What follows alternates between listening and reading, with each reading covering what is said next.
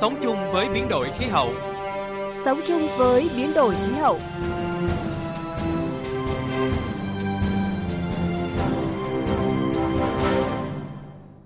Các biên tập viên Thúy Nga và Vũ Dũng xin kính chào quý vị và các bạn. Thưa quý vị, thưa các bạn, theo Tổ chức Khí tượng Thế giới của Liên Hợp Quốc, 7 năm qua là quãng thời gian thế giới trải qua thời tiết nắng nóng nhất. Theo đó, nhiệt độ trong năm 2021 vẫn ở mức cao, bất chấp tác động hạ nhiệt của hiện tượng thời tiết La Nina. Điều này cũng cho thấy sự ấm lên trong dài hạn của trái đất và là hệ quả của tình trạng khí thải gây hiệu ứng nhà kính gia tăng nhiều hơn so với sự thay đổi hàng năm của nhiệt độ trung bình toàn cầu bởi các tác nhân khí hậu tự nhiên. Còn theo một báo cáo mới nhất, Ủy ban Liên Chính phủ về biến đổi khí hậu, nếu lượng khí thải tiếp tục tăng, các ca tử vong liên quan đến nắng nóng ở Việt Nam có thể tăng 7% vào năm 2050 và 26% vào năm 2090. Nhưng tình trạng này có thể được kiểm soát ở mức tăng 3% nếu lượng phát thải được cắt giảm nhanh chóng. Chính vì vậy, Việt Nam cần nhanh chóng áp dụng các biện pháp cắt giảm khí thải để giảm các tác động của biến đổi khí hậu. Phản ánh của phóng viên Đài Tiếng Nói Việt Nam. Theo báo cáo biến đổi khí hậu 2022, tác động thích ứng và tình trạng dễ bị tổn thương của nhóm công tác được hoàn thiện và phê duyệt bởi 270 tác giả và 195 chính phủ cho thấy đa số các vùng tại Việt Nam đang có nhiệt độ trung bình là 26 đến 29 độ C, nhưng nếu không cắt giảm lượng khí thải nhanh chóng, hầu như toàn bộ nền nhiệt sẽ chạm ngưỡng nhiệt độ bầu ướt nguy hiểm hơn là 30 đến 33 độ C, khiến các công việc ngoài trời như đồng áng, xây dựng hay môi trường làm việc trong nhà không có hệ thống làm mát như sản xuất trở nên rất rất nguy hiểm, đời sống người lao động gặp rủi ro và gây ra tình trạng giảm năng suất lao động. Trong khi đó, nhiệt độ tăng cao sẽ khiến nước biển dâng, đe dọa con người, nông nghiệp và nền kinh tế Việt Nam. Giáo sư tiến sĩ Nguyễn Đức Ngữ, nguyên Tổng cục trưởng Tổng cục Khí tượng Thủy văn cho biết. Biến đổi khí hậu tiêu biểu là cái sự nóng lên toàn cầu, tức là cái nhiệt độ trung bình của bề mặt trái đất càng ngày càng tăng lên theo một xu thế rõ rệt. Vì thế cho nên là người ta cho rằng khi nhiệt độ tăng thì các hoạt động đối lưu mạnh lên. Và hoạt động đối lưu mạnh lên thì các hoạt động xoáy thuận nhiệt đới tức là bão đấy là sẽ có thể mạnh lên. Thứ hai nữa là cái hàm lượng hơi nước tích tụ trong khí quyển nhiều hơn do bốc hơi ở các đại dương làm cho cái năng lượng trong khí quyển mạnh hơn. Cũng theo báo cáo này, mực nước biển toàn cầu có thể sẽ tăng từ 44 đến 76 cm trong thế kỷ này nếu các chính phủ đáp ứng cam kết cắt giảm phát thải hiện tại. Khi mực nước biển dâng sẽ có nhiều vùng đất bị ngập nước hơn, ngập lụt xảy ra thường xuyên, đất bị sói mòn hoặc sẽ không còn thích hợp cho nông nghiệp do xâm nhập mặn. Cụ thể, khoảng 28 triệu người Việt Nam hiện đang sống trong các vùng có nguy cơ chịu ngập lụt ven biển với lượng khí thải cao. Con số đó có thể tăng lên hơn 40 triệu người vào cuối thế kỷ này. Thiệt hại kinh tế do nước biển dâng đối với Việt Nam sẽ rất cao, trong đó thành phố Hồ Chí Minh có thể bị thiệt hại lên đến 14,5 tỷ đô la vào năm 2050 và 122 tỷ đô la vào năm 2100 nếu lượng khí thải tiếp tục tăng và thiệt hại tại Hải Phòng có thể lên đến hơn 17 tỷ đô la vào năm 2050 và hơn 187 tỷ đô la Mỹ vào năm 2100. Tại đồng bằng sông Cửu Long, nước mặn xâm nhập sâu vào đất liền 15 km trong mùa mưa và 50 km vào mùa khô, gây thiệt hại về năng suất lúa lên đến 4 tấn một hecta mỗi năm. Điều này sẽ trở nên tồi tệ hơn khi khí hậu tiếp tục ấm lên, mực nước biển dâng cao hơn, sẽ khiến nước mặn xâm nhập sâu hơn vào đất liền. Điều này có thể khiến nước lúa và các loại cây trồng khác không thể chịu được mặn. Ông Nguyễn Hữu Thiện, chuyên gia nghiên cứu về sinh thái đồng bằng sông Cửu Long cho rằng đồng bằng chúng ta đối diện với ba cái thách thức lớn. Đó là thứ nhất là biến đổi khí hậu nó biểu hiện bằng nhiệt độ tăng nắng nóng kéo dài mưa bất thường vân vân và nước biển dân và những sự kiện cực đoan. Cái thứ hai là có những cái vấn đề phát triển thiếu bền vững trong nội tại ở trong đồng bằng sông cửu long ví dụ như chúng ta đang bị sụt lún rất nhanh chúng ta đang bị sạt lở rất nhanh bị ô nhiễm thứ ba đó là những cái tác động đến từ các cái đập thủy điện ở phía thượng nguồn sông mekong còn theo bà Mahu Rahunas, trưởng nhóm phát triển bền vững Ngân hàng Thế giới tại Việt Nam, Việt Nam phải đối mặt với thiệt hại kinh tế nghiêm trọng nếu không cắt giảm phát thải. Tình trạng nóng lên toàn cầu tiếp diễn sẽ gây tổn hại thêm cho nền kinh tế Việt Nam. Nhiệt độ tăng cao sẽ làm giảm năng lực lao động, đặc biệt là trong lĩnh vực nông nghiệp, khi năng suất lao động ở Việt Nam sẽ giảm khoảng 26% với lượng phát thải cao, hoặc 12% nếu lượng khí thải được cắt giảm nhanh hơn và mức nhiệt tăng cao của thế giới ở ngưỡng 2 độ C. Hậu quả là chính những người dân nghèo phải gánh chịu những tác động này. Các tác động của biến đổi khí hậu như nước biển dâng, lũ, hạn hán, xâm nhập mặn, thời tiết cực đoan đang hiện hữu ngày càng nhiều hơn, rõ rệt hơn, gây thiệt hại cho nông nghiệp nói riêng và kinh tế xã hội Việt Nam nói chung. Đại bộ phận dân số nghèo phải sống trong những môi trường khắc nghiệt, khiến họ rất dễ bị tổn thương trước những thảm họa khí hậu. Biến đổi khí hậu tạo ra những rủi ro tiềm ẩn đối với người nghèo, những đối tượng dễ bị tổn thương ở mọi nơi trên cả nước. Trong đó người nghèo ở nông thôn, người nghèo ở ven biển là những nhóm đối tượng nhạy cảm nhất với những hiện tượng khí hậu bất thường, đặc biệt dễ bị tổn thương trước những tác động của biến đổi khí hậu. Thì là nó quấn hết, có thứ đi lần lượt theo từng đợt. Cả biết làm cái gì. Sinh kế bị đe dọa. Cuộc sống bị đảo lộn. Hành động ngay để thích ứng biến đổi khí hậu. Hãy nghe Sống chung với biến đổi khí hậu phát sóng 14 giờ 35 phút thứ năm, phát lại 13 giờ 45 phút thứ sáu hàng tuần trên kênh thời sự VV1, tần số FM 100 và AM 675.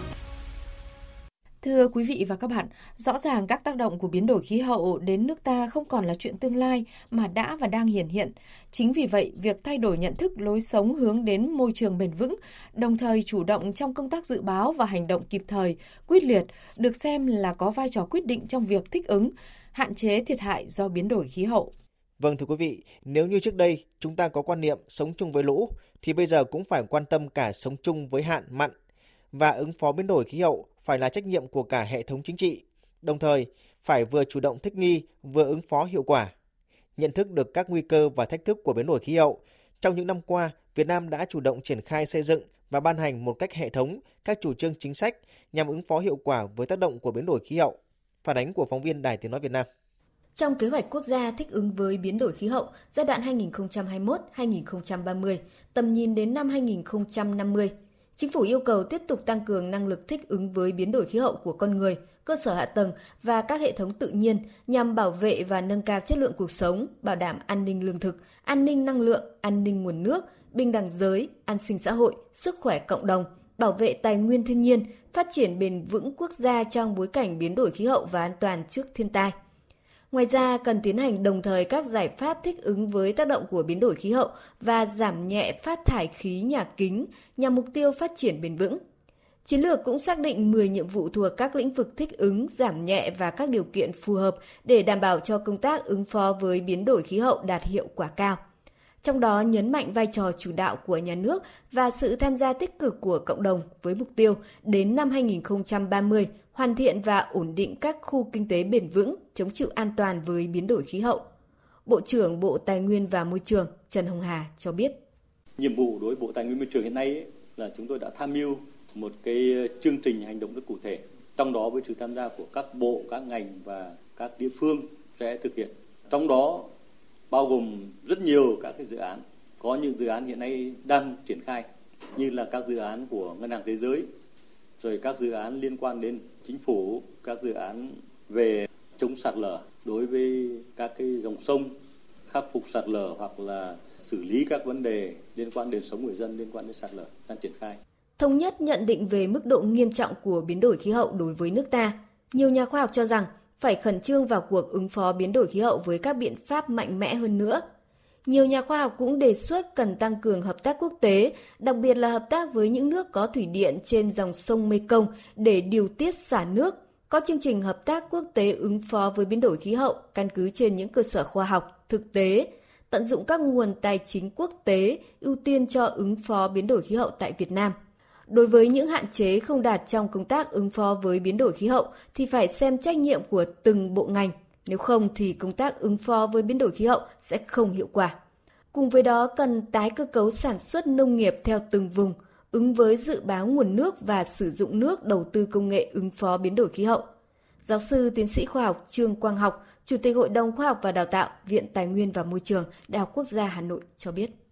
Ở Việt Nam thì chúng ta đang có một cái chương trình mục tiêu quốc gia ứng phó biến đổi khí hậu, lồng ghép yếu tố biến đổi khí hậu cũng như yếu tố môi trường vào trong các quy hoạch, các cái kế hoạch và đặc biệt là trong các cái chương trình và dự án mà hiện nay các tổ chức phi chính phủ đang thực hiện ở cấp cộng đồng. Vì vậy tôi nghĩ là mỗi người dân chúng ta thì hãy là một cái thành viên tích cực thực hiện tất cả những cái chiến lược, những cái kế hoạch này ở cái cương vị của mình. Tuy nhiên, theo các chuyên gia, để ứng phó với biến đổi khí hậu thì trước mắt phải tập trung thực hiện tuyên truyền đến người dân biết, hiểu về tác động của biến đổi khí hậu và chủ động thích nghi để khi xảy ra họ không bị tác động lớn. Gắn việc ứng phó với biến đổi khí hậu với phòng chống thiên tai, dịch bệnh, giả soát các dự án để ứng phó biến đổi khí hậu, phòng chống thiên tai như rừng đầu nguồn, các hồ thủy điện, hồ trữ nước đa mục tiêu. Cần có dự án tổng thể, cấp nước ngọt cho người dân toàn vùng đồng bằng sông Cửu Long. Ngoài ra, cần tăng cường hợp tác quốc tế, tận dụng nguồn nước sông Mekong, tìm các nguồn lực tài chính như là ODA, các nguồn lực xã hội. Ngoài ra, phải gắn ứng phó biến đổi khí hậu với phòng chống thiên tai, dịch bệnh, đẩy mạnh phối hợp liên ngành liên vùng, từng bước tái cơ cấu nền kinh tế theo hướng tăng trưởng xanh, giảm phát thải khí nhà kính, tập trung đánh giá tác động của biến đổi khí hậu đối với từng vùng kinh tế trọng điểm để có thể phân bổ nguồn lực ứng phó một cách hiệu quả. Bà Kathleen Wilson Antin, trưởng đại diện thường trú chương trình môi trường Liên Hợp Quốc tại Việt Nam cho rằng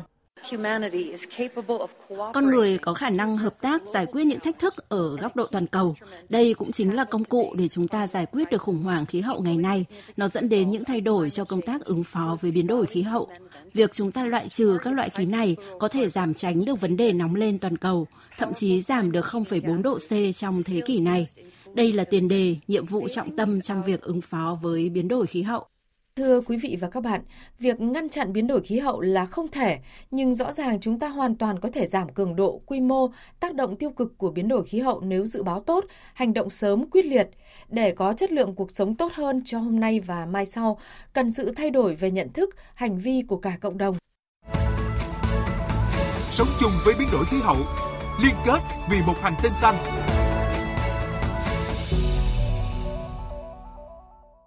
Thưa quý vị, thưa các bạn, theo kế hoạch, trong năm nay, một chiếc hộp đen trái đất sẽ được xây dựng trên đảo Tasmania để cung cấp những ghi chép chính xác về các sự kiện có thể dẫn tới sự hủy diệt của trái đất.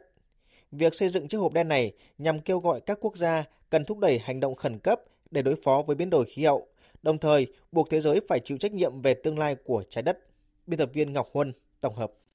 Dự án hộp đèn trái đất là kết quả hợp tác giữa các nhà nghiên cứu tại Đại học Tasmania cùng với một số công ty dịch vụ và truyền thông của Australia. Đây là công trình bằng thép khổng lồ, trang bị nhiều ổ cứng hoạt động nhờ năng lượng mặt trời. Mỗi ổ sẽ ghi lại và bảo quản những cập nhật và phân tích khoa học theo thời gian thực về các vấn đề nguy cấp nhất mà thế giới đang đối mặt. Tất cả thông tin liên quan tới biến đổi khí hậu, tuyệt chủng, ô nhiễm môi trường và tác động tới sức khỏe sẽ được ghi chép trong cấu trúc liền khối. Nếu xã hội tương lai phát hiện dữ liệu lưu trữ vào một ngày nào đó, họ có thể sâu chuỗi những gì đã xảy ra với hành tinh của chúng ta. Ông Jim Curtis, thành viên của nhóm nghiên cứu dự án cho biết.